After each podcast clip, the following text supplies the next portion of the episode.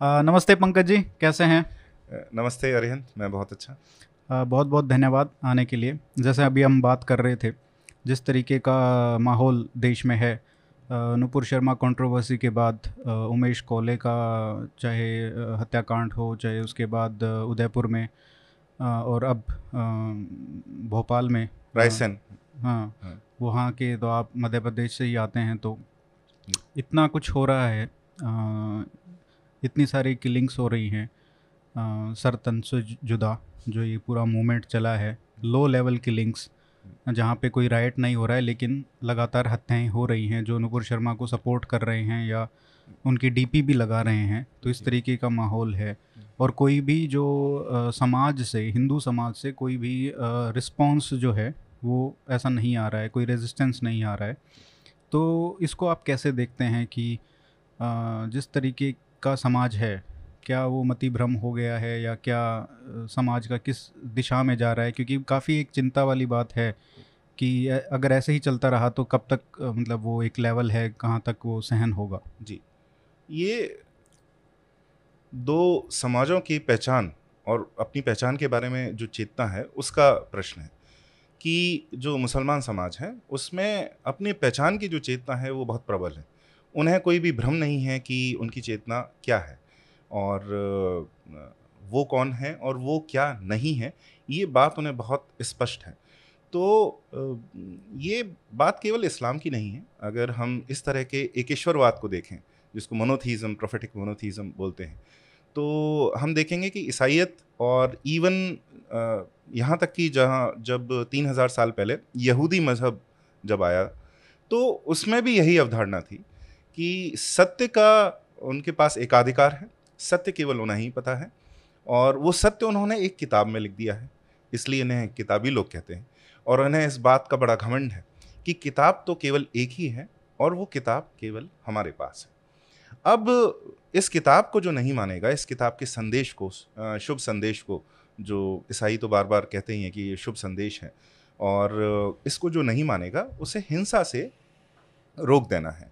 ये इसका उन्हें पूरा अधिकार है और ऐसा करना वो बहुत अच्छा कार्य समझते हैं। तो ये अवधारणा उनके समाज में बहुत ही स्पष्ट है और कभी भी इसमें उन्हें कोई भ्रम नहीं हुआ, कभी भी कोई मति भ्रम नहीं हुआ। बात यह है कि सौ वर्ष पहले लगभग हिंदू समाज को भी यह भ्रम तो नहीं था कि एकेश्वरवाद की अवधारणा क्या है और वो अवधारणा, इस्लाम और ईसाइत की जो अवधारणा है मज़हब की मैं उसको मज़हब इसलिए कहता हूँ, उसे धर्म कहना सही नहीं है। और वो जो मज़हब की अवधारणा है, वो हिंदू धर्म की अवधारणा, सनातन धर्म की अवधारणा, जिसको हम पूरे विश्व में अभी बहुदेववादी धर्म बोलते हैं, पेगन धर्म बोलते हैं, उस अवधारणा से बहुत ही भिन्न है। इसका भ्रम तो नहीं था।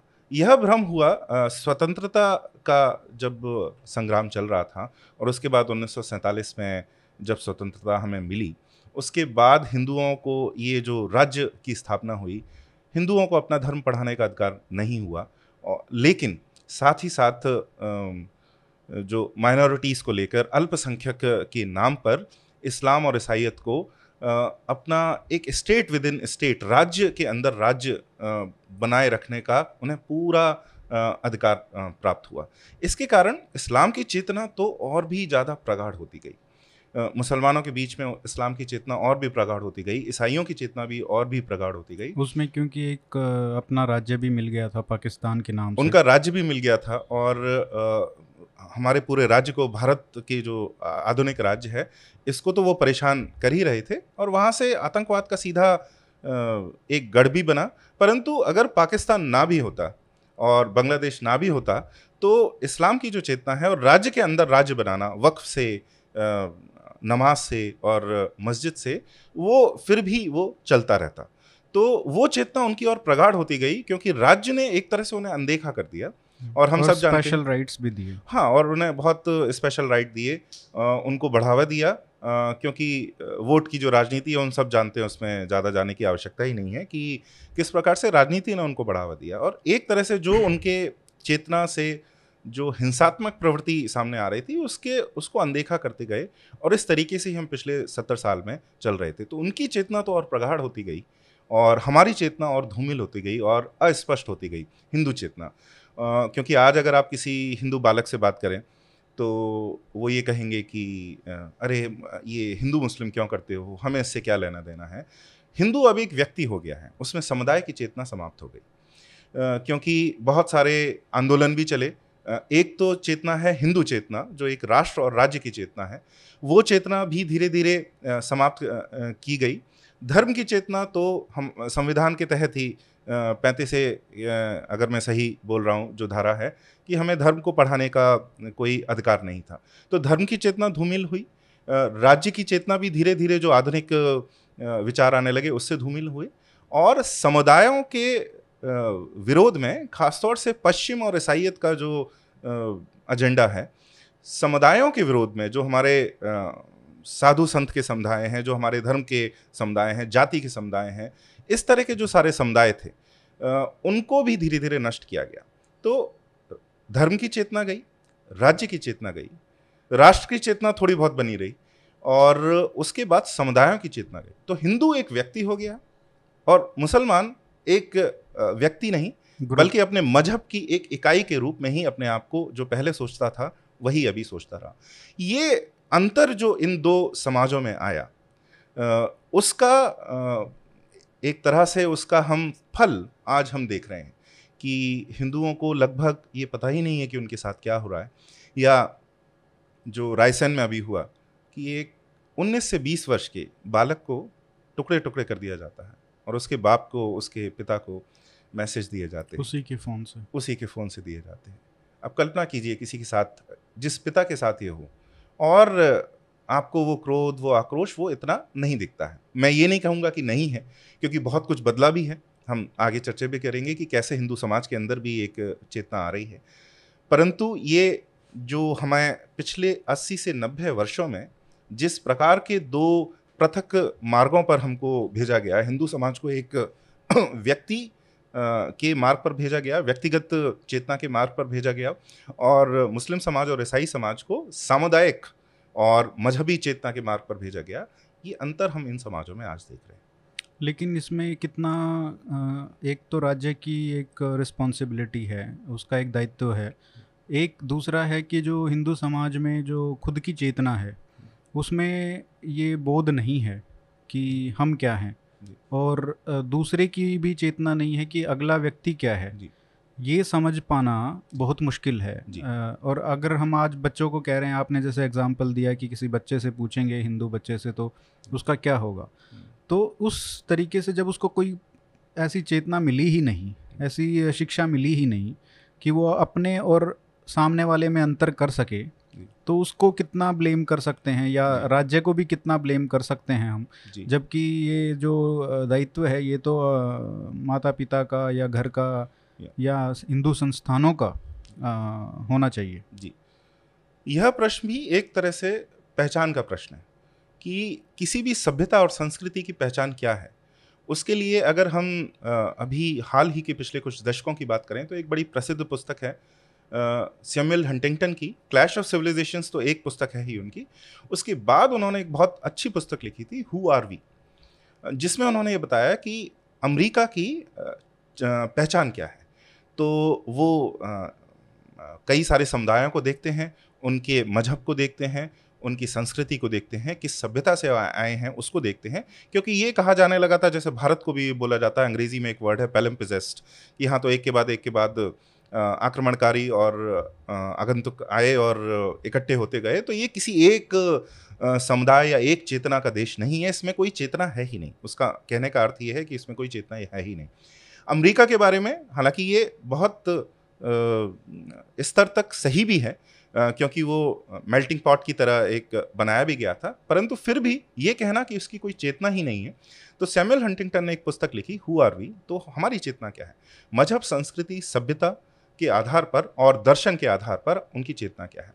तो हर सभ्यता को एक सभ्यता बने रहने के लिए दो सिद्धांतों का होना बहुत ही आवश्यक है। वो उस सभ्यता के दो पहिए की तरह आप देख सकते हैं। एक पहिया है शत्रुबोध और दूसरा पहिया है स्वयंबोध। अब हमारा, हमारी जैसी शिक्षा पिछले कुछ दशकों में हुई है, जैसे आप शत्रुबोध की बात करें तो उन्हें लगता है कुछ हिंसा की बात कर रहे हैं। ये हिंसा की बात नहीं है। ये शारीरिक स्तर पर जाने की बात ही नहीं है। शत्रुबोध का अर्थ ये है, सभ्यतागत स्तर पर हम क्या हैं और हम क्या नहीं हैं? और ऐसे कौन लोग हैं या ऐसे कौन समुदाय या विचारधारा या दर्शन है जो हमारे दर्शन, सभ्यता और संस्कृति के ठीक विपरीत हैं? हम्म। ये बोध अगर आपको नहीं होगा तो आपका जो सीमाएँ हैं उनका निर्धारण नहीं होगा और किसी सीमा के बिना किसी भी पहचान का निर्धारण हो ही नहीं सकता। कोई भी सभ्यता संस्कृति और समुदाय बिना सीमा के रह नहीं सकता जीवित नहीं रह सकता आगे नहीं बढ़ सकता। सीमा के निर्धारण के लिए शत्रुबोध का होना बहुत आवश्यक है।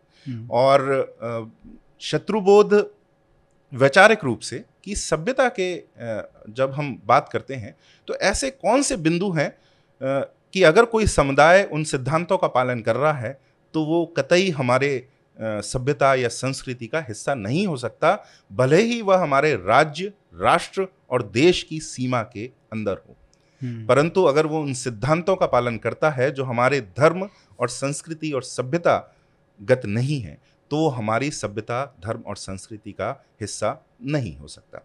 जिस प्रकार से एक उस पर बातचीत हो सकती है, पर गोमांस को खाने की अगर बात है तो एक अब जो एक सर्वसम्मति बनती भी दिख रही है कि हिंदू सम, अब इतना तो अब समझ रहे हैं जो सोचने वाले हिंदू हैं कि कुछ ऐसे सिद्धांत कौन से हों? ये बहुत ही स्थूल सिद्धांत की बात कर रहा हूँ। इसके अलावा बहुत सारे और भी सिद्धांत हैं जो ज़्यादा आध्यात्मिक और सूक्ष्म हैं जिनसे हमारी हिंदू अवधारणा का पता चलता है। परंतु एक अगर हम गोमांस की बात लें तो अगर आप गोमांस खाने का समर्थन करते हैं उसको एक फ़ैशन की तरह देख के तो आपको हिंदू नहीं माना जा सकता। तो इस तरीके से कौन से ऐसे सिद्धांत हैं जो ये बताते हैं कि आप वो आप नहीं है, आपकी सभ्यता नहीं है, और कौन से ऐसे सिद्धांत हैं जो बताते हैं कि आप, वो आपकी सभ्यता है? कुछ अगर सूक्ष्म सिद्धांत की बात करें तो कर्मफल का सिद्धांत और पुनर्जन्म की अवधारणा, वेदों का सम्मान, ये कुछ ऐसे सूक्ष्म कह सकते हैं कि बिंदु हैं, सिद्धांत हैं, जो कि एक हिंदू होने का, सनातनी होने का परचायक हैं और जो भी इस बात को इसकी अवहेलना करता है, वो हिंदू संस्कृति और हिंदू सभ्यता का तो भाग नहीं हो सकता। इसके बाद भी दो अलग आप कह सकते हैं कि गुट हैं। एक तो जो आपकी संस्कृति का हिस्सा नहीं है, परंतु शत्रु नहीं है। जिस प्रकार से अगर हम बौद्ध की बात करें, बौद्ध धर्म की बात करें तो बौद्ध धर्म वैदिक संस्कृति का भाग नहीं है, क्योंकि वो वेदों को सर्वमान्य नहीं मानते। तो वो हिंदू नहीं है, ये स्पष्ट है। उनकी अवधारणा कई सारी हमसे मिलते हैं, ये भी सच है, परंतु वो हिंदू नहीं। पर इसके साथ ये भी सच है कि वो शत्रु नहीं वहीं हम एकेश्वरवाद की बात करें, पैगंबरी एकेश्वरवाद की बात करें तो हमारी सारे कर्म का सिद्धांत नहीं है, कर्म फल का सिद्धांत नहीं है, पुनर्जन्म की कोई अवधारणा नहीं है।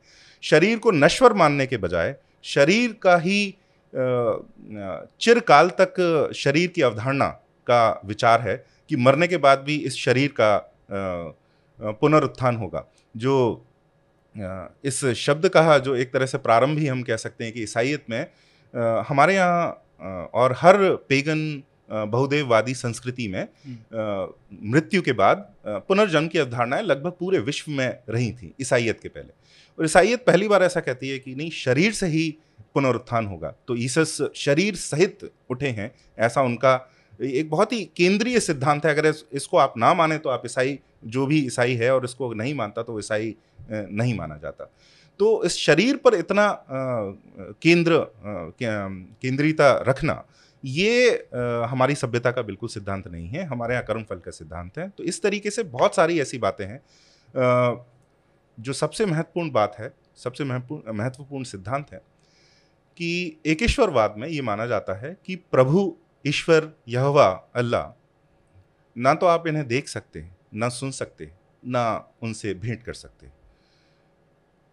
एक ही तरीका है एक ही तरीका है उनसे बातचीत या उनसे कोई संपर्क स्थापित करने का, वो है उस ईश्वर के द्वारा भेजे गए पैगंबर से संपर्क रखना और उनकी बात आँख बंद करके, आँख मूझ के मानना।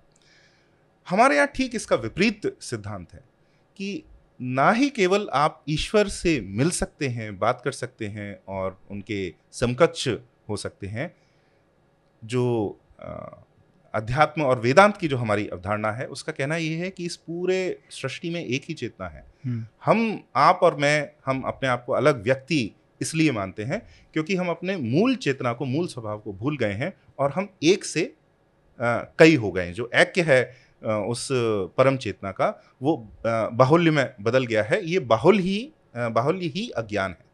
और ये बाहुल्य जब समाप्त होगा जब ऐक्य की अवधारणा हमें अन, की अनुभूति होगी तो वो उसे ज्ञान कहते हैं। तो हमारे यहाँ तो ये कहते हैं कि ईश्वर से आप मिल ही नहीं सकते आप ही ईश्वर हैं। केवल आप अपनी मूल चेतना को भूल गए हैं इसलिए आप ऐसा समझते हैं कि आप पंकज हैं आप अरिहंत हैं बल्कि आप ही ईश्वर हैं यह अवधारणा है। तो इस तरीके से ये दो अवधारणाएँ एक जैसी कैसे हो सकती हैं? हम्म। और ऐसी सभ्यता और संस्कृति से जो एकेश्वरवाद की बात करती है वो हमारी सभ्यता के बिल्कुल वैचारिक रूप से बिल्कुल विपरीत है।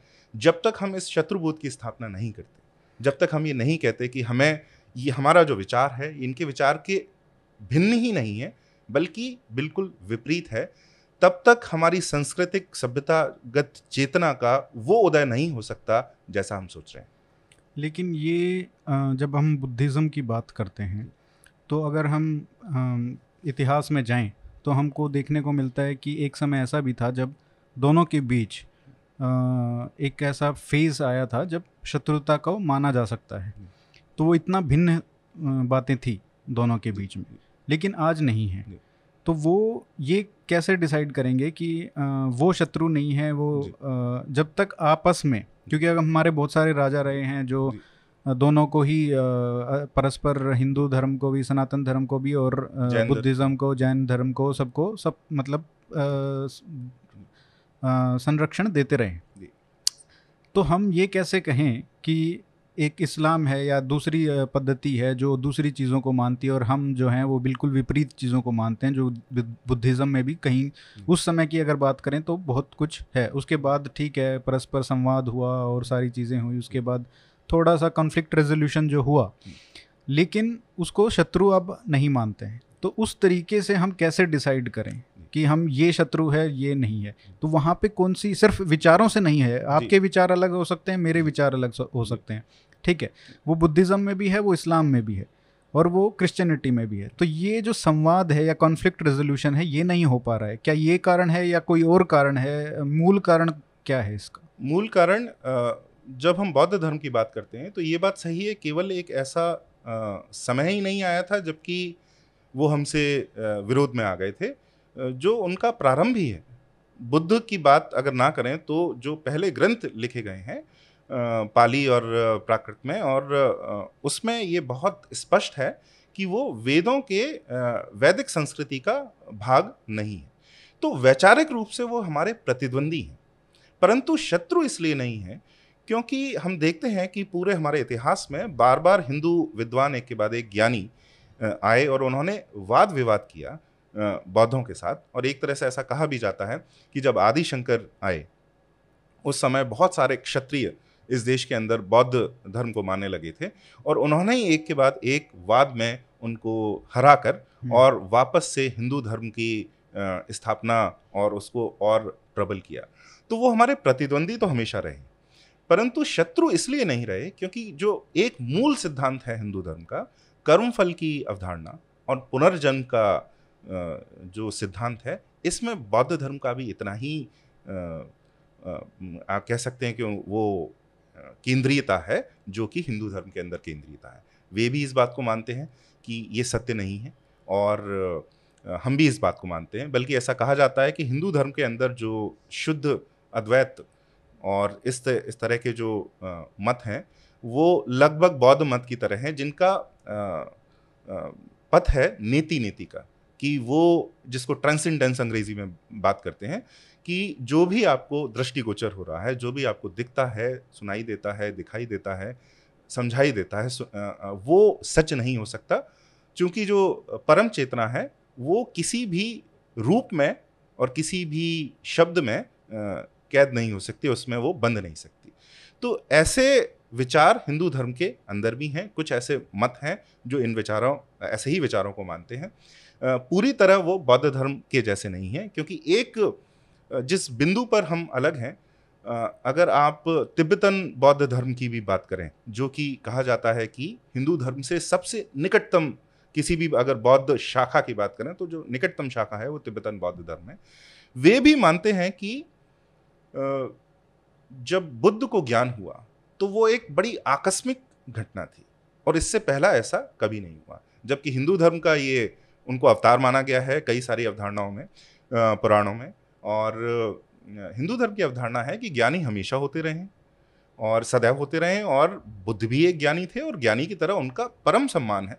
किसी और अवतार की भांति ही उनका परम सम्मान है, परंतु ये कोई आकस्मिक घटना नहीं है। तो इस तरीके से शुरू प्रारंभ से ही बौद्ध धर्म की ये तो विभिन्नता थी, परंतु वो प्रतिद्वंदी थे, शत्रु नहीं थे, क्योंकि सबसे पहले शरीर को वे भी नश्वर मानते हैं। उनका जो पथ है बहुत कठिन है।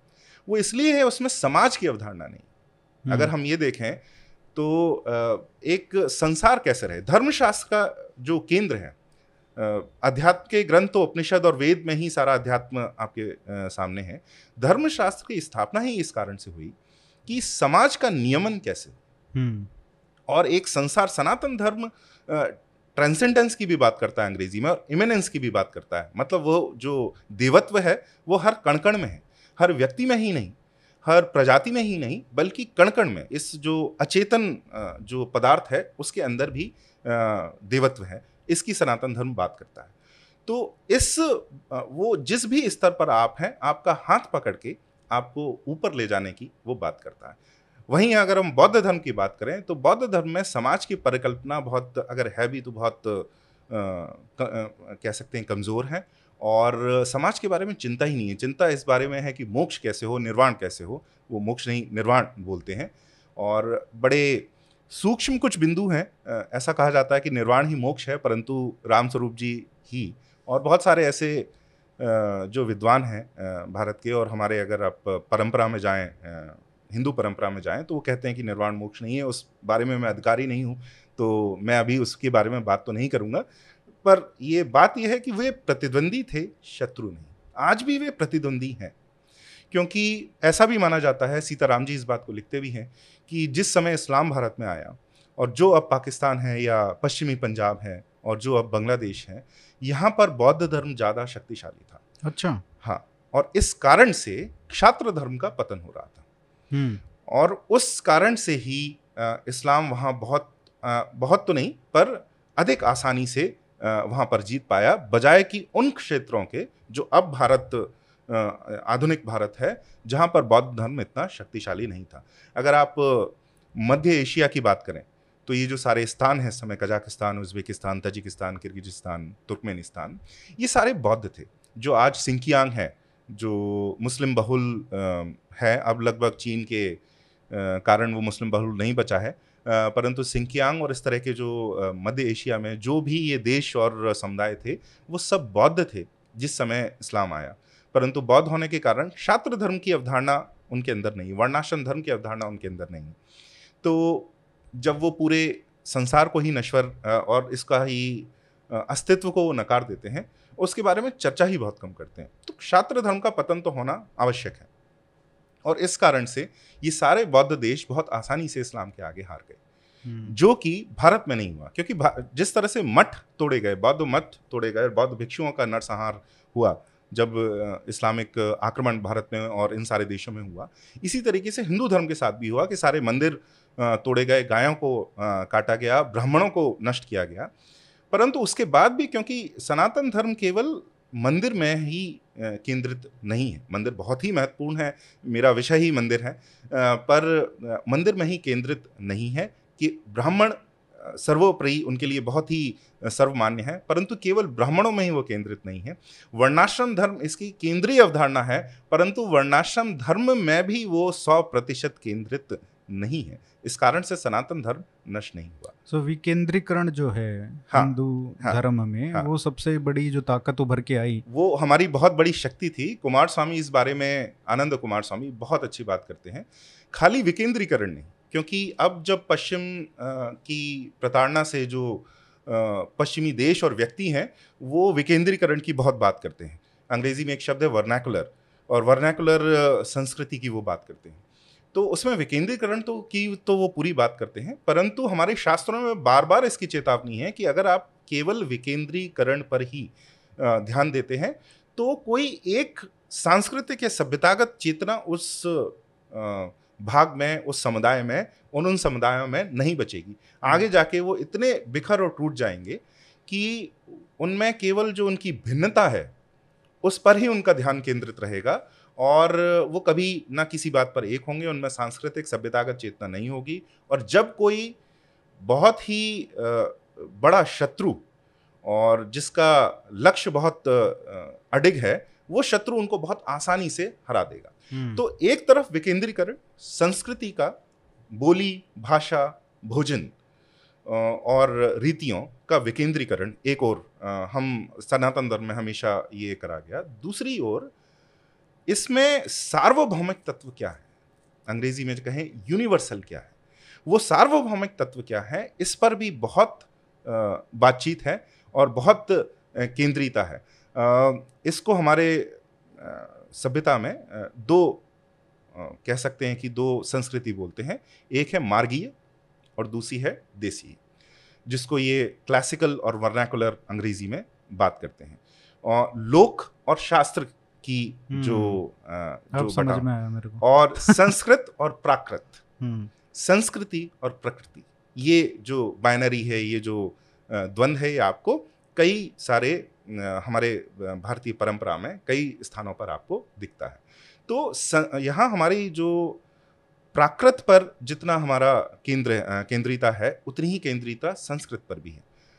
प्राकृत पर इसलिए कि हमारी जो जो मूल आ, कह सकते हैं कि जो अपने आप ही अंदर से हमारे जो भाव उठते हैं उनको कुचला ना जाए। जो प्राकृतिक है हमारे अंदर उसको कुचला ना जाए। पर साथ ही हम जो सार्वभौमिक तत्व हैं उनको ना भूल जाएँ। इसलिए संस्कृत भी हमेशा रहे। और संस्कृत का जो जो ज्ञानी जिस भाषा में जिस जिन मेटाफर्स में संस्कृति की अवधारणा कर रहे हैं, वो भी सार्वभौमिक तत्व हम ना खोदें, इसलिए संस्कृति की अवधारणा भी इतनी ही पुष्ट होनी चाहिए। यही मार्गी और देसी में कुमार स्वामी एक बड़ी, जहाँ पर मैं इस बिंदु को समाप्त करना चाहूँगा। कुमार स्वामी एक बहुत अच्छी बात कहते हैं कि मध्य युग में जब आक्रमण हमारे ऊपर बहुत हो रहे थे तो मार्गीय मार्ग को तो लगभग नष्ट कर दिया गया क्योंकि हमारे पुस्तकें जला दी गई हमारे ग्रंथ जला दिए गए ब्राह्मणों को समाप्त कर दिया गया आ, मार दिया गया और मंदिर तोड़ दिए गए उस समय मार्गीय भागकर देसी में शरण लेता है हम्म। तो बहुत सुंदर बात कहते हैं कि जब अंग्रेज़ भारत में आते हैं तो हमारे भारत का जो देसी संस्कृति है वो मार्गीय संस्कृति को भी अपने अंदर अंतर्निहित करे हुए है क्योंकि आज भी हम ये देखते हैं कि जो राज्य राष्ट्र विधि की अवधारणा है वो पश्चिम से ली गई है ज्ञानोदय से ली गई है तो इस समय भी जो मार्ग इस समय है हम्म। जो हमारे संविधान जो हमारे राज्य से जो स्थापित होता है वो मार्ग तो हमारा मार्ग नहीं वो हिंदू धर्म का सनातन धर्म का सनातन संस्कृति का मार्ग नहीं है भारतवर्ष की भूमि का मार्ग नहीं। वो मार्ग तो कोई और ही है, पश्चिम का है और अगर पश्चिम को हम हम देखें, ईसाई अवधारणा को देखें, ईसाई चेतना को देखें तो एक तरह से हमारे शत्रु का मार्ग है। इस समय जो देसी है, जो समाज के अंदर है, जो हिंदू स्त्री बड़मावस पर बढ़ के चारों ओर चक्कर लगाती है, जबकि उसको गालियाँ पड़ती हैं समाज से कि तुम अंधविश्वासी हो, तुम दकियानुसी हो, ये क्या पुरानी चीज़ें कर रही हो? परंतु वो धर्म का वाहन करते हुए, जिस संस्कृति की वाहक है जो जिनको हम गंवार कहते हैं, वो जिन अवधारणा को लिए हुए हैं, गालियाँ सुनते हुए भी जिसको आगे बढ़ा रहे हैं, वो देसी अवधारणा उस हमारे सनातन धर्म और हिंदू धर्म के मार्ग को भी अपने अंदर संजोए हुए, अंतर्निहित करे हुए आगे बढ़ रही है। कार्य हमारे सामने अब ये है कि कैसे उस मार्ग को वापस से मार्ग की तरह ही स्थापित करना है, जो हिंदू मार्ग है, जो सनातन मार्ग है, जो भारतीय मार्ग है। इस पे चर्चा करेंगे आ, बाद में। लेकिन मैं ये जानना चाहता था जो प्रतिद्वंदी है जी। उससे शत्रुता की ओर जो जाने का कौन से ऐसे सिद्धांत हैं जिससे आप कहते हैं कि हाँ अब ये प्रतिद्वंदी नहीं है अब ये शत्रु है? जो। वो शत्रु बोध कब आता है और क्या ऐसे सिद्धांत हैं जिसकी वजह से वो आता है? जैसे आप कहते हैं कि बुद्धिज़्म जो है चाहे वो बेशक हमारा प्रतिद्वंदी है शत्रु नहीं है इस्लाम है। हाँ। तो उसको कैसे आप ये कहते हैं कि हाँ ये शत्रु है? जैसा मैंने पहले भी कहा कि जो हमारी केंद्रीय अवधारणा है कर्म फल के सिद्धांत में विश्वास, पुनर्जन्म की अवधारणा और वेदों का सम्मान। तो अगर हम इसको बिल्कुल केंद्रीयता में लाएँ कि कर्म फल का सिद्धांत और पुनर्जन्म की अवधारणा, और यह मानना कि पूरा संसार, पूरा ब्रह्मांड एक ही चेतना के द्वारा निर्मित है, और हम ईश्वर ही हैं, प्रभु ही हैं और बस हम अपने मूल स्वरूप को भूल गए हैं। ये जो संस्कृति नहीं मानती और इसके विपरीत कहती है कि आप ईश्वर तो कभी बन ही नहीं सकते, वो तो आप भूल ही जाइए, वो तो महापाप है। आप ना उन्हें देख सकते हैं, ना सुन सकते हैं, ना समझ सकते हैं। और इस कारण से और एक उसमें एक किसी पैगंबर की आपको आवश्यकता है ईश्वर से संपर्क स्थापित करने के लिए। और जो भी ये नहीं मानेगा, उसे हम तलवार से या हिंसा से मार देंगे। तो ये निश्चित रूप से आपके वैचारिक रूप से आपकी शत्रु सभ्यता कही जा सकती है। तो ये इस्लाम उस तरीके से ईसाइत और इवन यहूदी मज़हब भी ऐसा ही है। यहूदी मज़हब में पिछले 2000 साल में बहुत बदलाव आए। उन्होंने बाइबल को क्योंकि वो भी बाइबल को मानते हैं जो पुराना सिद्धांत ओल्ड टेस्टामेंट है और नया सिद्धांत न्यू टेस्टामेंट को ईसाई मानते हैं वो पुराने सिद्धांत को भी मानते हैं और नए सिद्धांत को भी मानते हैं। यहूदी केवल पुराने सिद्धांत को मानते हैं। परंतु समय के साथ ये हुआ कि पुराने सिद्धांत की वो इंटरप्रिटेशन या उसका उसके ऊपर टीका टिप्पणी को मानने लगे। और वो हम्म। टीका टिप्पणी धीरे धीरे यहाँ तक कि मैं कहूँगा आध्यात्मिक भी हो गए। कि उसको वो सिंबल्स में उसको वो सिंबॉलिक तरीके से अ, वो समझने लगे। उसमें उनमें बहुत सौम्यता आई। धीरे धीरे वो उनके अंदर जो हिंसा है वो कम हुई और वो फिर दूसरों के लिए बहुत कह सकते हैं सहिष्णु हो गए और उनमें एक सिद्धांत ईसाइत के आने के बाद यह आ गया कि वो धर्मांतरण नहीं करेंगे। तो आप जैसी भी मान्यता रखते हैं, अगर आप अपने घर के अंदर रखते हैं तो उसमें मेरा कोई मुझे कोई उससे कष्ट नहीं है तो ये बात है। परंतु यहूदी मज़हब भी वही है। पर ये यहाँ तक केवल धर्म ये मज़हब तक सीमित नहीं है, क्योंकि जब हम बीसवीं शताब्दी में साम्यवाद को देखते हैं, मार्क्सवाद, समाजवाद और साम्यवाद को देखते हैं तो यहवा को हटा दिया जाए तो वो एकेश्वरवाद की ही अवधारणा है।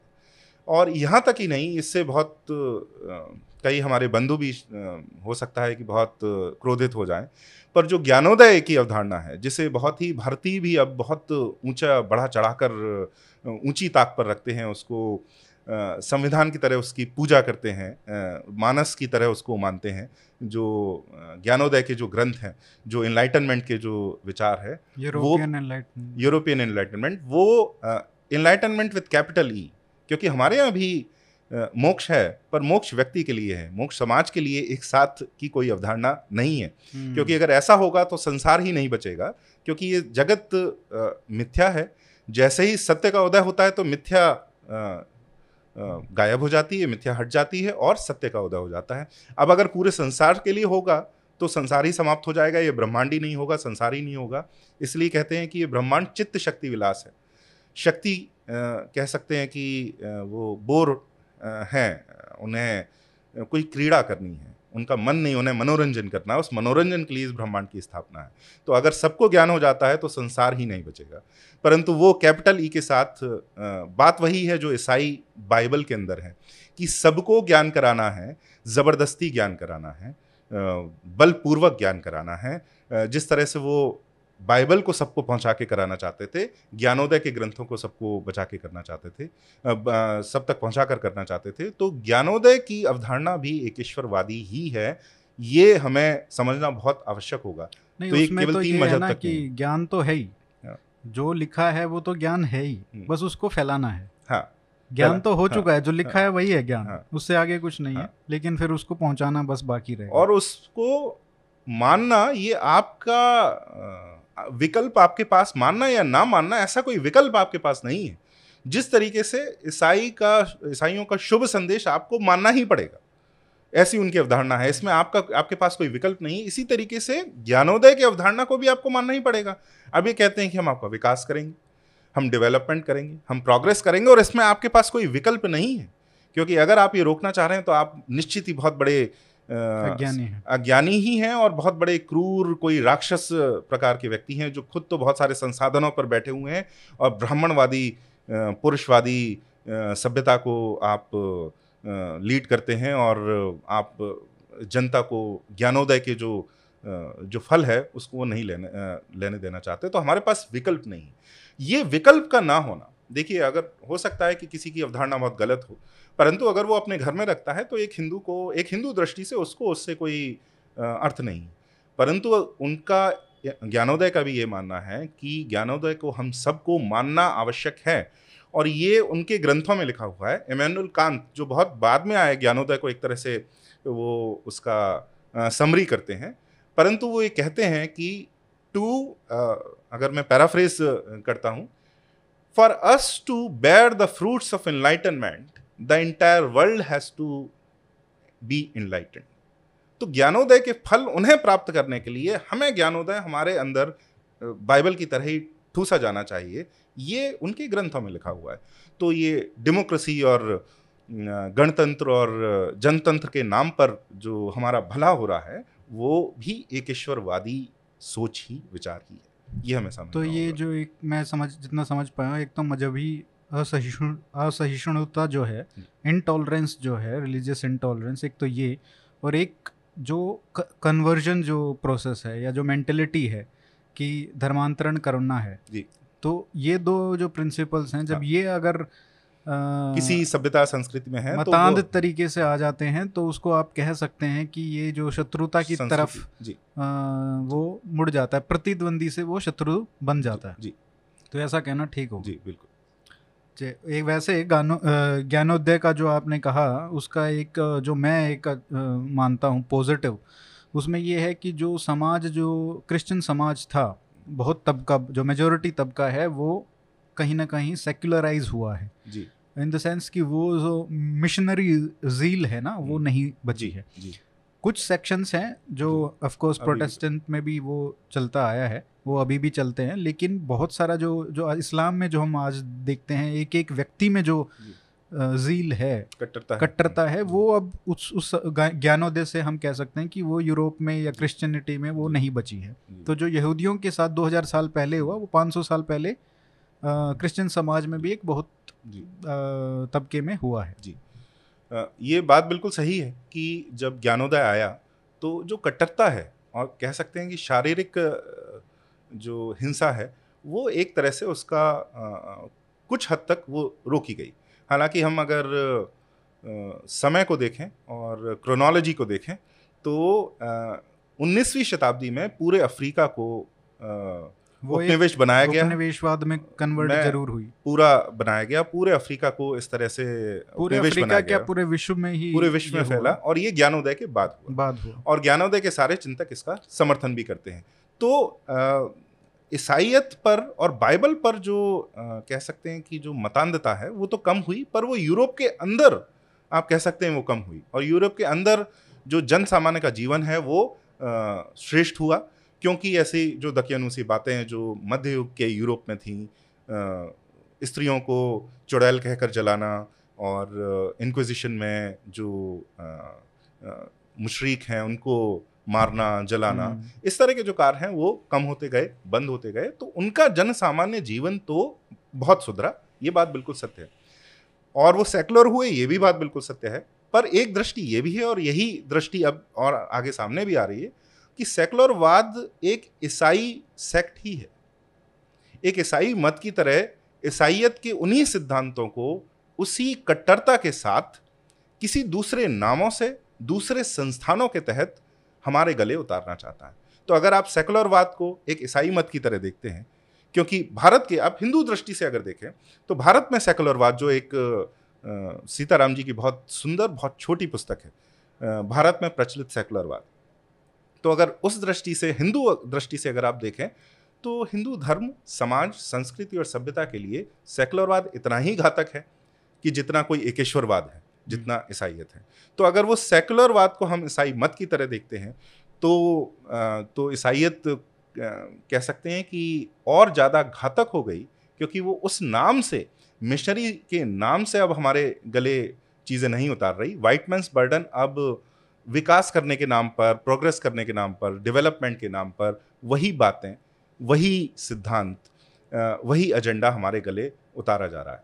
तो उस रूप से ईसाइत और ज़्यादा प्रबल और ज़्यादा शक्तिशाली हो गई क्योंकि वो सूक्ष्म हो गई पहले वो केवल स्थूल थी तलवार की तरह जो आज हम देखते हैं कि जो मध्य पूर्वी उपनिवेशवाद है वो तलवार के बल पर सब जगह कर रहा है इस तरह से ईसाई उपनिवेशवाद भी ऐसे ही करते थे जो अपने प्रारंभिक युग में हम्म। परंतु धीरे धीरे ज्ञानोदय के बाद वो बहुत सूक्ष्म हो गए और इस हम्म। सूक्ष्म होने के तहत मेरे हिसाब से तो वो और अधिक घातक हो गए तो हमें कहीं भी ये नहीं समझना चाहिए कि जो यूरोप से उपनिवेशवाद आ रहा है, जो ईसाई एकेश्वरवाद है, वो कहीं भी कमज़ोर हुआ है, कहीं भी कम घातक हुआ है, शक्तिहीन हुआ है। इसमें एक मैंने एक बार ट्वीट भी किया था कि किस तरीके से जो सेकुलरिज्म है, वो कैसे जो ईसाई धर्म है या उसकी जो अवधारणा है, उसकी जो वैल्यूज़ हैं, उसको कॉन्स्टिट्यूशनलाइज किया गया है और उनको यूनिवर्सलाइज किया गया है। ताकि वो एक तरीके से मॉडर्न डेमोक्रेसी में भी वो आगे बढ़ मतलब सब जगह फैल फैला जा सके। तो वही वैल्यूज़ जो हैं वो यूनिवर्सल हो गई हैं लेकिन वो वैल्यूज़ का जो। सोर्स है साई दीपक की जो बुक है उसमें काफ़ी अच्छे तरीके से वो दिखाया गया है जो इवोल्यूशन है उसका उन वैल्यूज़ का।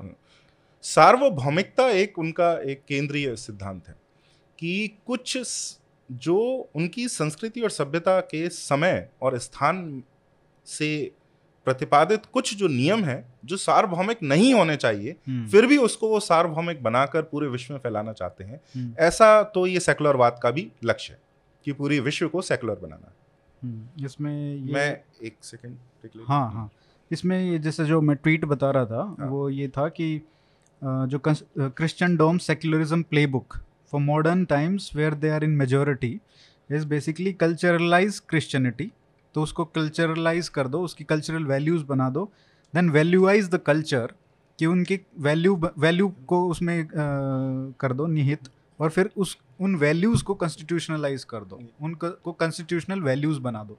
तो वो आपका पूरा का पूरा फ्रेमवर्क है वो थोड़ा सा चेंज होके आपकी जो जिसको आप पूछते हैं वो एक नई बुक बन जाता है। सूक्ष्म होने के कारण और ज़्यादा घातक और अधिक घातक हो गया। क्योंकि वो आपका लाइफस्टाइल है आपकी अवधारणा है राज्य की राष्ट्र की हर चीज़ की संस्कृति की वो सारी बदल जाती है। बहुत आसान है कि सूक्ष्म शत्रु दिखता नहीं है और इस तरीके से हमारी सीमा के अंदर कब आ जाता है ये हमको पता नहीं चलता। स्थूल शत्रु कितना भी घातक दिखे और कितना भी भयावह दिखे परंतु उसका सामना करना आसान है अपितु किसी ऐसे शत्रु का जो कि सूक्ष्म है और फिर भी इतना ही आपको नष्ट करने पर तुला हुआ शत्रुता का बोध ही ना हो पाए। बोध ही ना हो पाए। हमें पहचान ही ना पाए कि वो शत्रु है। पंकज जी आपने शत्रु बोध और स्वयं बोध की बात की। तो उसमें ऐसे कौन से हमारे दार्शनिक हैं या ऐसे कौन से संत हैं महात्मा हैं जिन्होंने जिनको ये स्पष्ट था अपने हम क्या हैं और सामने वाला व्यक्ति क्या है? तो वो ऐसे कौन से पिछले सौ साल में हम बात ज़्यादा करेंगे? तो सौ साल में या डेढ़ सौ साल में ऐसे कौन से महापुरुष हैं जिन्होंने, जिनको ये क्लियर था? स्वयं बोध क्या है और शत्रु बोध क्या है? पिछले 200 वर्ष की अगर हम बात करें तो हिंदू चेतना का उदय अंग्रेज़ों के समय में, जब अंग्रेज़ हमारे देश में थे तो अपने आप स्वतः ही होने लगा था। ये इस कारण से कि हिंदू चेतना इतनी प्रबल है कण कण में इतनी समाई हुई है इसका एक सांस्कृतिक केंद्र है, पर इतनी विकेंद्रित भी है कि अगर इसका क्रूर दलन ना हो रहा हो। और इसको संस्थागत रूप से दबाया ना जा रहा हो तो इसका उदय होना भी स्वतः ही तय है। तो ऐसा उदय अंग्रेज़ों के समय में हो रहा था। एक के बाद एक बहुत महान संत और ज्ञानी इस हिंदू पुनर्जागरण के उसको लीड कर रहे थे, उसका अगुवाई कर रहे थे। ये हमारी संस्कृति का एक चिन्ह भी है कि जब जब भी सबसे कह सकते हैं कि बहुत ही कष्ट का समय आया है, बहुत ही कठिन समय आया है। तो किसी अवतार, किसी ज्ञानी ने ही, किसी ज्ञानी महापुरुष ने ही नई चेतना का संचार किया है। हिंदू चेतना का, सनातन चेतना का संचार किया है। तो हम सभी जानते हैं, स्वामी विवेकानंद ने जो कार्य किया और सबसे पहली बार एक वो ज्ञानी गुरु के वो शिष्य थे और श्री रामकृष्ण परमहंस के। और बहुत ही प्रबल चेतना उनमें प्रभावित हो, होती थी। और उन्होंने हिंदू पुनर्जागरण को बहुत स्पष्ट रूप से सबके सामने रखा। उनका एक बहुत प्रसिद्ध कथन भी है। वो कहते हैं कि मैं बहुत महत्वाकांक्षी हूँ। मैं केवल भारत में ही हिंदू धर्म का उदय नहीं चाहता, मैं संपूर्ण विश्व में हिंदू धर्म का उदय चाहता हूँ, संपूर्ण विश्व में सनातन धर्म का उदय चाहता हूँ। तो उन्होंने ज्ञान के द्वारा, उन्होंने साधना के द्वारा, हिंदुओं की परंपरागत चेतना को के पुनर्स्थापन के द्वारा हिंदू चेतना का, हिंदू पुनर्जागरण का आह्वान किया। अब आजकल स्वामी विवेकानंद इस प्रकार के कह सकते हैं कि ऐसी ऐसे व्यक्ति हैं, ऐसे महान संत हैं कि हर गुट, हर समुदाय उनकी बात करता है और जैसा आपको बात करनी हो, वैसा कोई कथन निकाल के उसे संदर्भ के बाहर उसको कोट करके और आप कुछ भी उनके बारे में कह सकते हैं। स्वामी विवेकानंद को एक क्रांतिकारी के रूप में देखा जाता है कि कैसे उन्होंने, और एक कथन उनका बहुत प्रसिद्ध है कि ये मंदिर बनाने की क्या आवश्यकता है और ये मंदिरों से नहीं, ये तो दरिद्र नारायण है और जब तक हम इनकी सेवा नहीं करते तो यही सेवा सबसे बड़ी सेवा है, जिसको ऐसा माना जाता है कि वो कह रहे हैं कि मंदिर बनाना और मूर्ति पूजा करना तो थोड़ा सा हेय काम है और हमको ये गरीबों की या सोशल वर्क करना चाहिए, सामाजिक कार्य ही करना चाहिए और यही धर्म है। ऐसा बिल्कुल भी नहीं है। वो एक बहुत ठोस और परंपरागत परंपरा से ही आते थे। उनकी दीक्षा साधना में श्री रामकृष्ण परमहंस ने की थी और इस तरह से बहुत ही ठेठ हिंदू संप्रदाय से वो आते थे और ऐसी ही चेतना का पुनर्प्रसार भारतीय समाज में, संस्कृति में वे कर रहे थे। और उन्होंने पुनर्जागरण की चेतना का आह्वान किया। और उन्होंने हम सभी जानते हैं उस बात को यहाँ पर दोहराने से आ, का कोई अर्थ भी नहीं है कि उन्होंने किस तरीके से पूरे विश्व में हिंदू चेतना को पहली बार आधुनिक युग में समसामयिक युग में उसकी स्थापना की। अब इसके बाद एक के बाद एक बहुत सारे महान संत और लेखक विचारक एक के बाद एक आए। स्वामी दयानंद हालाँकि वो आध्यात्मिक रूप से उनका हमारी सभ्यता के रूप में उनका योगदान बहुत नहीं है परंतु शत्रुबोध कराने में कह सकते हैं कि आधुनिक काल में सबसे पहला शत्रुबोध का अगर किसी ने मोर्चा खोला और बहुत स्पष्ट रूप से खोला तो वो स्वामी दयानंद थे, जिन्होंने इस्लाम और ईसाइत पर बहुत अच्छा शत्रुबोध, बहुत सारे ग्रंथ लिखे और उनकी बहुत अच्छे से जाँच पड़ताल की। तो इस तरह के बहुत सारे संत और विचारक थे, जिनमें सबसे प्रबल और सबसे ऊँचे अगर कोई व्यक्तित्व की हम बात करें तो वो श्री अरविंद घोष, श्री अरविंदो थे। क्योंकि उनमें बौद्धिक, आध्यात्मिक, राजनैतिक, सामाजिक, सांस्कृतिक सभी प्रकार के चिंतन अंतर्निहित थे, समाये हुए थे और इन सबको एक साथ वो लाते थे। और उनका भी बहुत ही उत्तरपाड़ा स्पीच में उत्तरपाड़ा के जो भाषण है उसमें बहुत ही स्पष्ट रूप से वो कहते हैं कि भारत का पुनर्जागरण, भारत का उत्थान, सनातन धर्म का ही उत्थान है। और इसके अलावा या इसके इतर भारत की चेतना को ना देखा जा सकता है, ना सोचा जा सकता है, ना समझा जा सकता है। और इस तरीके से बहुत स्पष्ट रूप से हिंदू धर्म, सनातन धर्म का आह्वान करते हैं, उसके पुनर्जागरण की और पुनर्स्थापना की बात करते हैं। परंतु एक दुर्घटना, स्वतंत्रता से पहले हमारे साथ होती है, वैचारिक रूप से दुर्घटना हमारे साथ होती है कि राजनीतिक स्तर पर राजनेता और राजनीतिक दल ये बात करते हैं कि भारत में एकता होनी चाहिए और इस एकता का उनका अर्थ है कि मुसलमान समुदाय के साथ इस्लाम के साथ हमारा हिंदू धर्म का और हिंदू समाज का ऐक्य होना चाहिए, उनके संग हमारी एकता होनी चाहिए। और क्यों, चूँकि हमें अगर अंग्रेज़ों से लड़ना है या नए एक देश की स्थापना करनी है तो हमें इनके संग एकता करनी चाहिए। अब जैसा हम अभी पहले बातचीत कर चुके हैं कि उनकी जो संस्कृति है, उनकी जो सभ्यता है, वो हमारी सभ्यता से बिल्कुल विपरीत है। खाली केवल वो प्रतिद्वंदी ही नहीं या केवल वो अलग ही नहीं, वो हमसे बिल्कुल विपरीत हैं। और वो तो अपनी मान्यताओं पर बिल्कुल अडिग हैं। वो तो मानते हैं कि मूर्ति पूजा करना महापाप है, सबसे बड़ा पाप है, और ये अवधारणा उन्होंने स्वतंत्रता के पहले भी नहीं बदली। तो जब इस एकता का आह्वान हुआ राजनीतिक पार्टियों कांग्रेस पार्टी और बाकी राजनीतिक दलों और नेताओं के द्वारा तो उसमें एकता को अर्जित करने की दौड़ में हर सनातन और हिंदू विचार अवधारणा सिद्धांत को एक एक करके चुन करके हमारे स्वतंत्रता संग्राम से निकाल दिया गया। और ये जो हिंदू पुनर्जागरण हो रहा था हिंदू नवचेतना का प्रसार हो रहा था एक तरह से हम कह सकते हैं राजनीति से तो अलग कर ही दिया। राजनीति से अलग कर दिया और कह सकते हैं कि उसका अबॉर्शन हो गया। जो हिंदू रिनेसा जो हिंदू पुनर्जागरण हो रहा था। वैसे जो ये हिंदू पुनर्जागरण की जो बात है आप भी डॉक्टर कपिल तिवारी का आपने भी साक्षात्कार जी, लिया है मैंने भी लिया है तो। अ, वो इस बात से बहुत ऑब्जेक्ट करते हैं कि इसको हिंदू पुनर्जागरण कहना बंद कीजिए। जो। असली पुनर्जागरण था वो भक्ति मूवमेंट का था। जी जी बिल्कुल वो वो एक बात है। ये शब्द में बहुत आसान और बहुत ही आसान विकल्प है इस तरह भी प्रयोग करता हूँ। तो इसका कह सकते हैं कि बहुत प्रायोगिक संदर्भ यहाँ पर है। तो हम जिस कथानक की बात कर रहे हैं उसमें बड़ा प्रायोगिक संदर्भ है इसलिए मैं इस तरह से उनका अवश्य मैं कपिल तिवारी जी से इतर तो कोई बात नहीं करूँगा। तो उनका पूरा सम्मान करते हुए इस प्रायोगिक विकल्प को लेते हुए मैं ये बात कह रहा हूँ।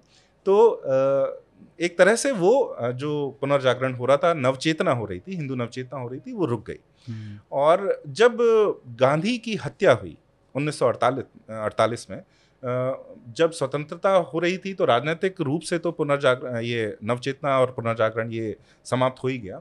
परंतु जब गांधी की हत्या हुई तो सामाजिक स्तर पर भी इसकी समाप्ति हो गई। क्योंकि जो भी नवचेतना की वाणी थी नवचेतना की शक्तियाँ थी उन सबको बहुत क्रूरता से हमारे ही देश के हमारे ही राज्य के द्वारा कुचल दिया गया। और एक बहुत बड़ी शांति कई दशकों तक हमारे जब समाजवाद और अ, का युग आया जिस समाजवाद में ईसाई और इस्लामी एक ईश्वरवाद का बोलबाला और प्रबल हुआ उस युग में ये सब बातें स्थूल हो गई शिथिल हो गई। इसके बाद अस्सी के दशक में जब राम जन्मभूमि जो आंदोलन है, वो जब ज़ोर मारने लगा, वो जब प्रबल होने लगा, तब ये चेतना जो है, वो हिंदू चेतना जो कुलबुला रही थी दबाए जाने के बाद, वो पुनः जो सतह पर आने लगी। अब इसमें मैं ज़्यादा राम जन्मभूमि आंदोलन में तो नहीं जाऊँगा, उस पर एक बार फिर दूसरे जो विद्वान हैं वो बहुत अधिकारी हैं और दूसरी बात की उसके बारे में लगभग दर्शकों को पता ही है। इस समय दो कह सकते हैं कि आधुनिक युग के आधुनिक तो नहीं, समसामयिक युग के संत और विचारक, दार्शनिक श्री रामस्वरूप जी और श्री सीताराम जी, जिन्होंने विभाजन को देखा, जिन्होंने स्वतंत्रता को देखा और वो इस पूरी प्रक्रिया को देखते हुए आ रहे थे। उनका जन्म तब हुआ था जब हिंदू पुनर्जागरण नवचेतना को कुचला जा रहा था 1920-30 के दशक में और 10-20 के दशक में। और जब वो बड़े हो रहे थे, युवा हो रहे थे तो उन्होंने पूरी तरह से एक इस एकता के तहत गांधी और नेहरू के तहत जो देश में हो रहा था, उस युग को देखा था। और फिर राम जन्मभूमि के आंदोलन तक आते आते वो उनके विचार बड़े प्रौढ़ और प्रगाढ़ हो गए थे। तो उन्होंने एक बार फिर जो मशाल स्वामी विवेकानंद ने इस पिछले 200 साल में जिसको जलाया था जिस अग्नि को उन्होंने प्रज्वलित किया था, उसको वापस से उसको पुनः प्रज्वलित किया। वॉइस ऑफ़ इंडिया नाम की एक पब्लिकेशन ने, जिसको सीताराम जी और रामस्वरूप जी ने स्थापित किया था, जिसका लक्ष्य था भारत की जो, भारत का जो सही इतिहास इतिहास है, उसका, उसकी पुनर्स्थापना करना।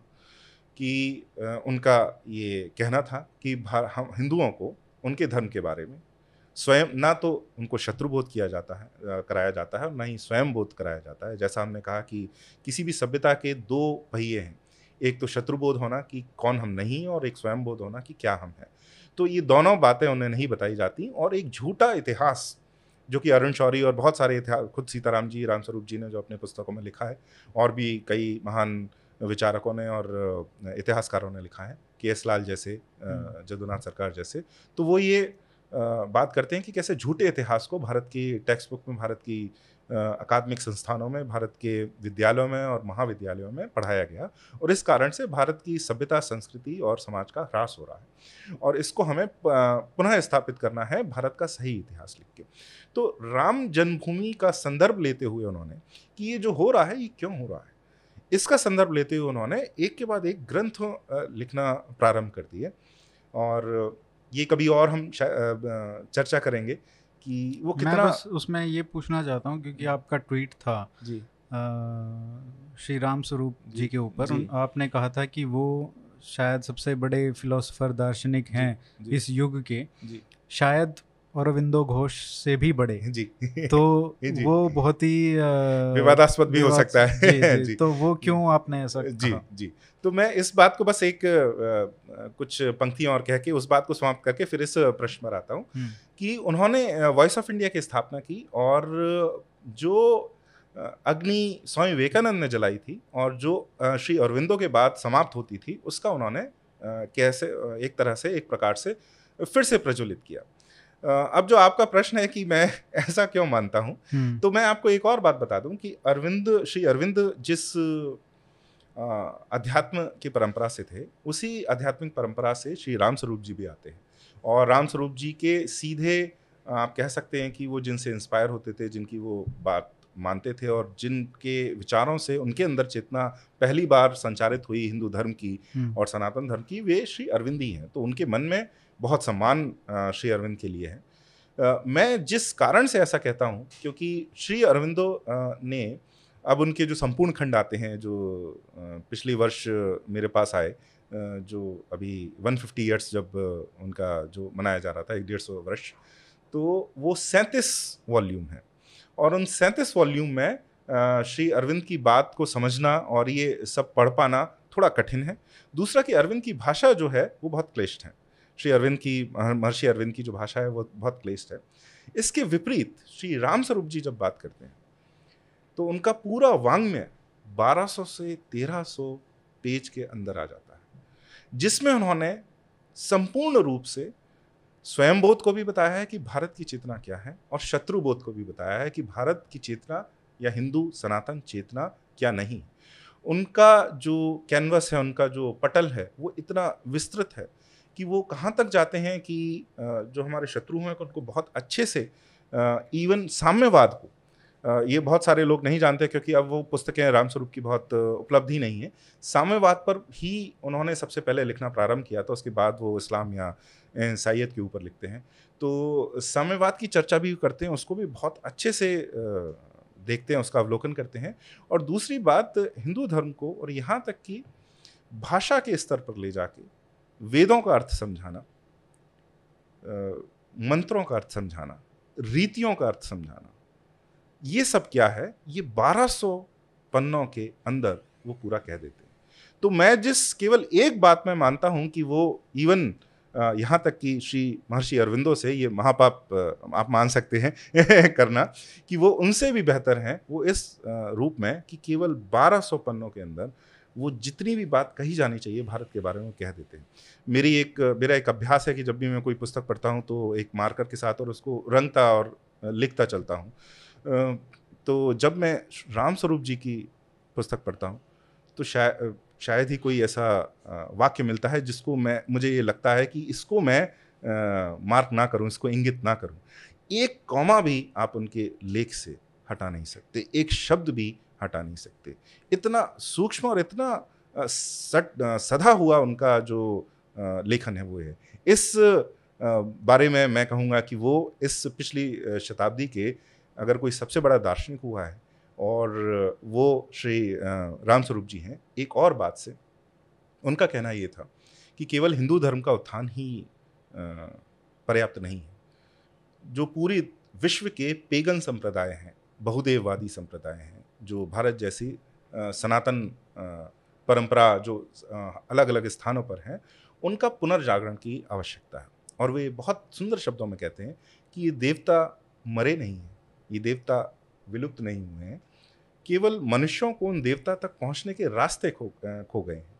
और हमें उन रास्तों को वापस उन पथों को वापस हमें लेना पड़ेगा तो पूरे विश्व में ये अवधारणा हमें संचारित करनी पड़ेगी, जिसका कह सकते हैं कि उसकी अगुवाई उसका अगुवाई हिंदू धर्म सनातन धर्म कर सकता है। उनके इस विचार को मूर्त रूप दिया भी गया है। अ, हर दो साल में हमारे भारत में अब हिंदू पेगन कॉन्फ्रेंस होती है जिसमें पूरे विश्व के पेगन संप्रदाय आते हैं और हिंदू लीडरशिप पे हिंदू लीडरशिप के अंडर और उसके अंदर वो अ, ये सब बातें करते हैं।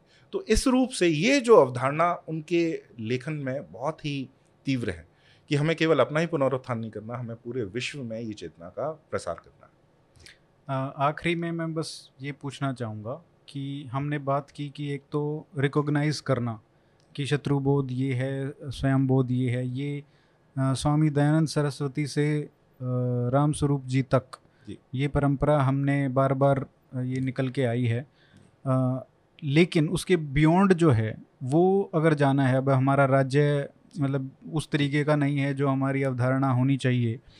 लेकिन उसके बाद क्या? बात ये आती कि सॉल्यूशन क्या है? ये एक पहली बात तो ये रिकॉग्नाइज करना कि प्रॉब्लम है उसके बाद सॉल्यूशन पे आएगा लेकिन सॉल्यूशन पे कोई बात नहीं करता है। तो जो आज के समाज के सामने जो सॉल्यूशंस हैं वो दिखते नहीं हैं। जब आप ऐसी हेल्पलेसनेस देखते हैं कि हत्याएँ हो रही हैं और कोई रिस्पॉन्स नहीं है तो एक दिशाहीनता भी दिखाता है। तो ये जो सोल्यूशन है, क्या कोई काम करेगा या कर रहा है या क्या, किस दिशा में काम होना चाहिए, उस पर थोड़ा बताइए। जी, बड़ा सुंदर प्रश्न है। तो जो, जहाँ से हमने अपनी बात प्रारंभ की कि समाज में हमें थोड़ा दुख होता है कि हमारे समाज में कोई प्रतिकार नहीं है या इतना आक्रोश नहीं है जितना होना चाहिए, ये बात बिल्कुल सत्य है। परंतु उसके बाद हम ऐसा नहीं कह सकते कि हिंदू समाज आज उतना ही अचेतन है जितना कि तीस वर्ष पहले भी हुआ करता था।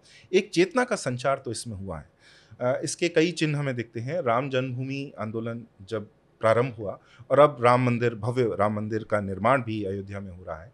इस पिछले तीस और चालीस वर्ष में हिंदू चेतना में बहुत बड़ा बदलाव आया है। सोशल मीडिया ने और इंटरनेट के आने के बाद जो चर्चा तलवार के नोक पर रोक दी जाती थी, वो अब नहीं रुकती है।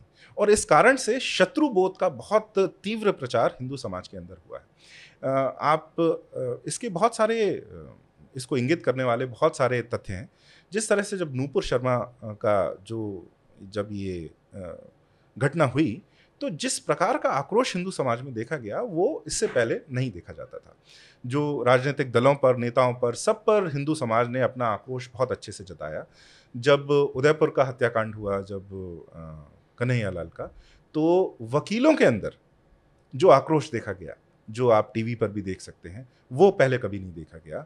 फिर जब जो क्रोध हिंदू समाज के अंदर था, जिस तरह से 295 ए का प्रयोग हिंदू समाज ने पहली बार बहुत स्पष्ट रूप से और बहुत ही शक्तिशाली रूप से किया, वो हमारे समाज में पहले कभी नहीं हुआ था।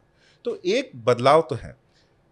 मैं आपको कुछ 20 साल पहले जब मैं इस आंदोलन से जुड़ा और अब 19 साल 19 वर्ष हो चुके हैं और इन 19 वर्षों में बहुत सारे बदलाव आए।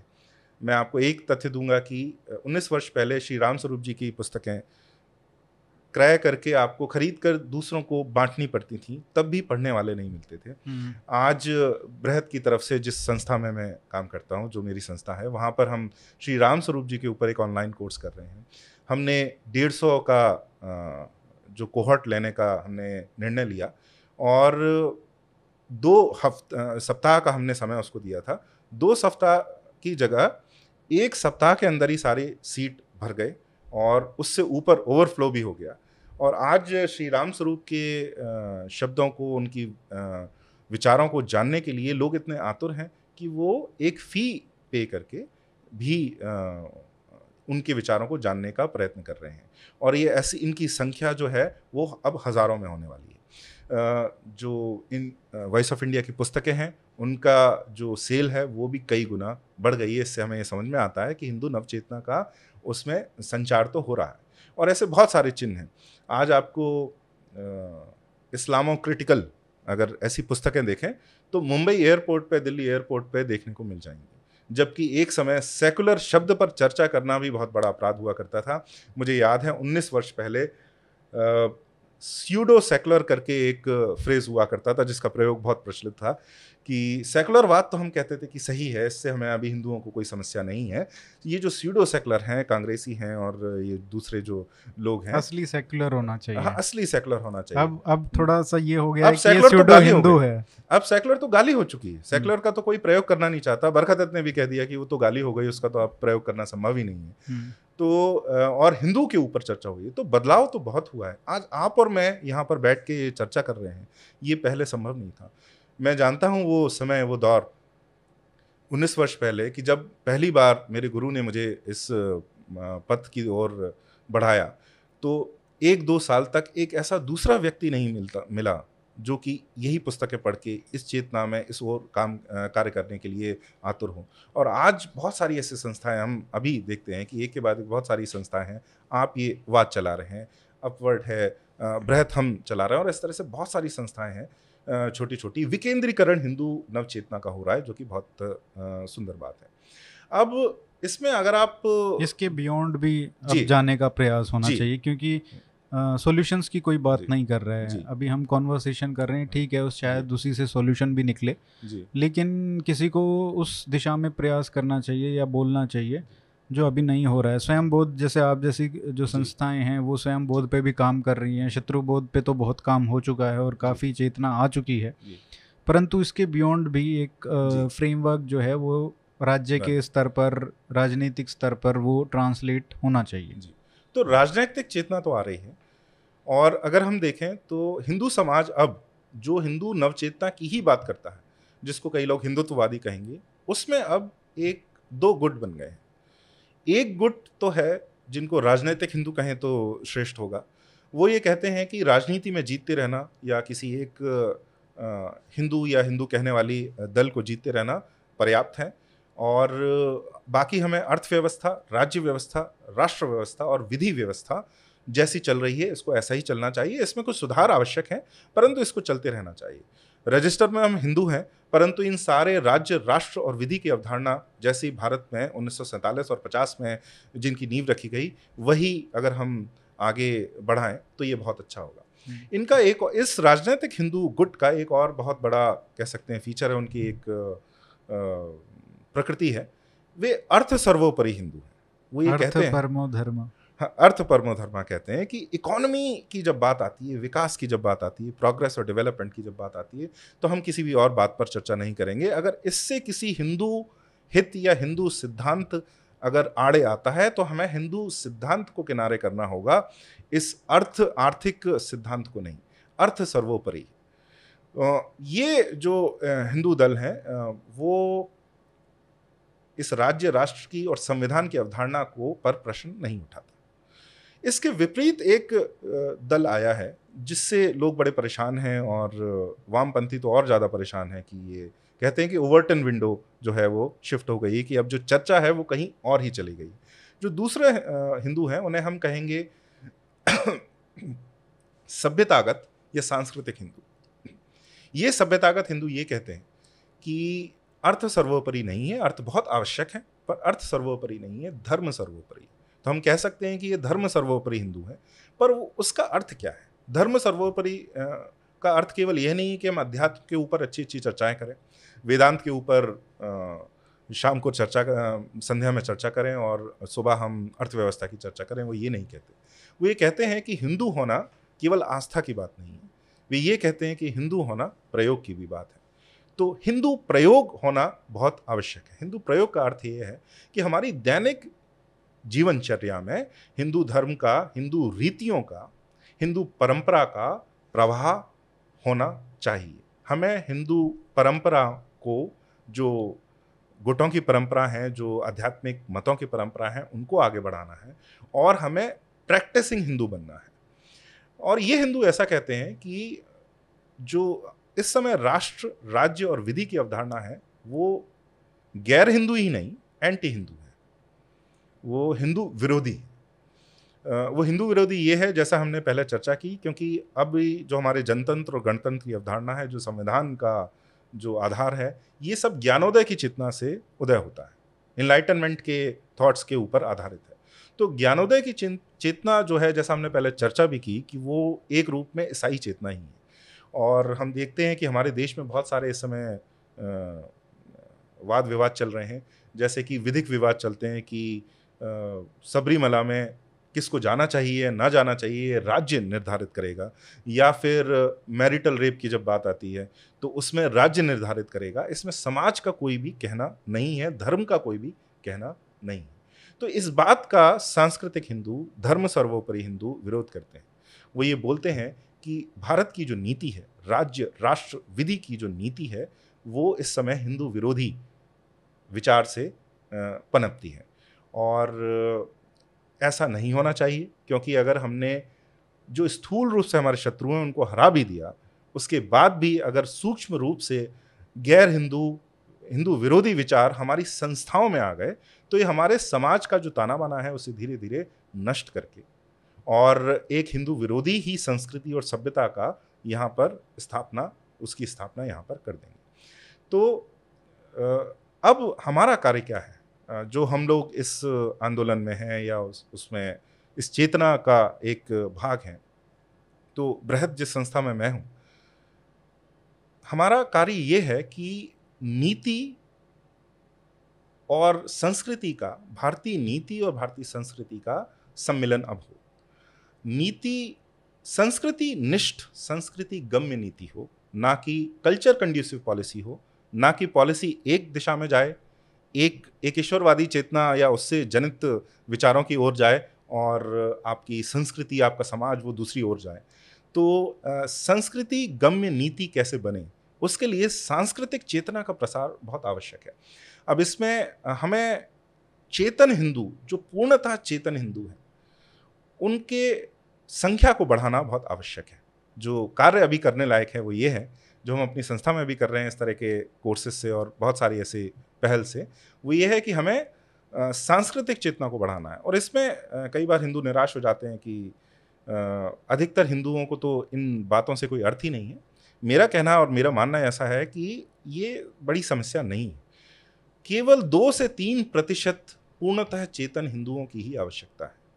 और वो अगर समाज के, हमारी सारी संस्थाओं के, राज्य, राष्ट्र और विधि की सारी संस्थाओं पर ध्यान देते हैं तो जो हिंदू हित हैं, हिंदू मत हैं, वो आगे बढ़ेंगे ही और संस्कृति निष्ठ नीति का एक तरह से यहाँ पर प्रसार होगा और भारत में सनातन धर्म और हिंदू धर्म की पुनर्स्थापना, पुनर्चेतना होगी। तो हमें बहुत निराश होने का आवश्यकता नहीं है।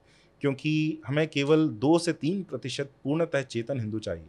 तो संस्कृति में एक तरह से भारत का जो सबसे बड़ा सहारा रहा है हमेशा वो कथा प्रवचन परंपरा रही।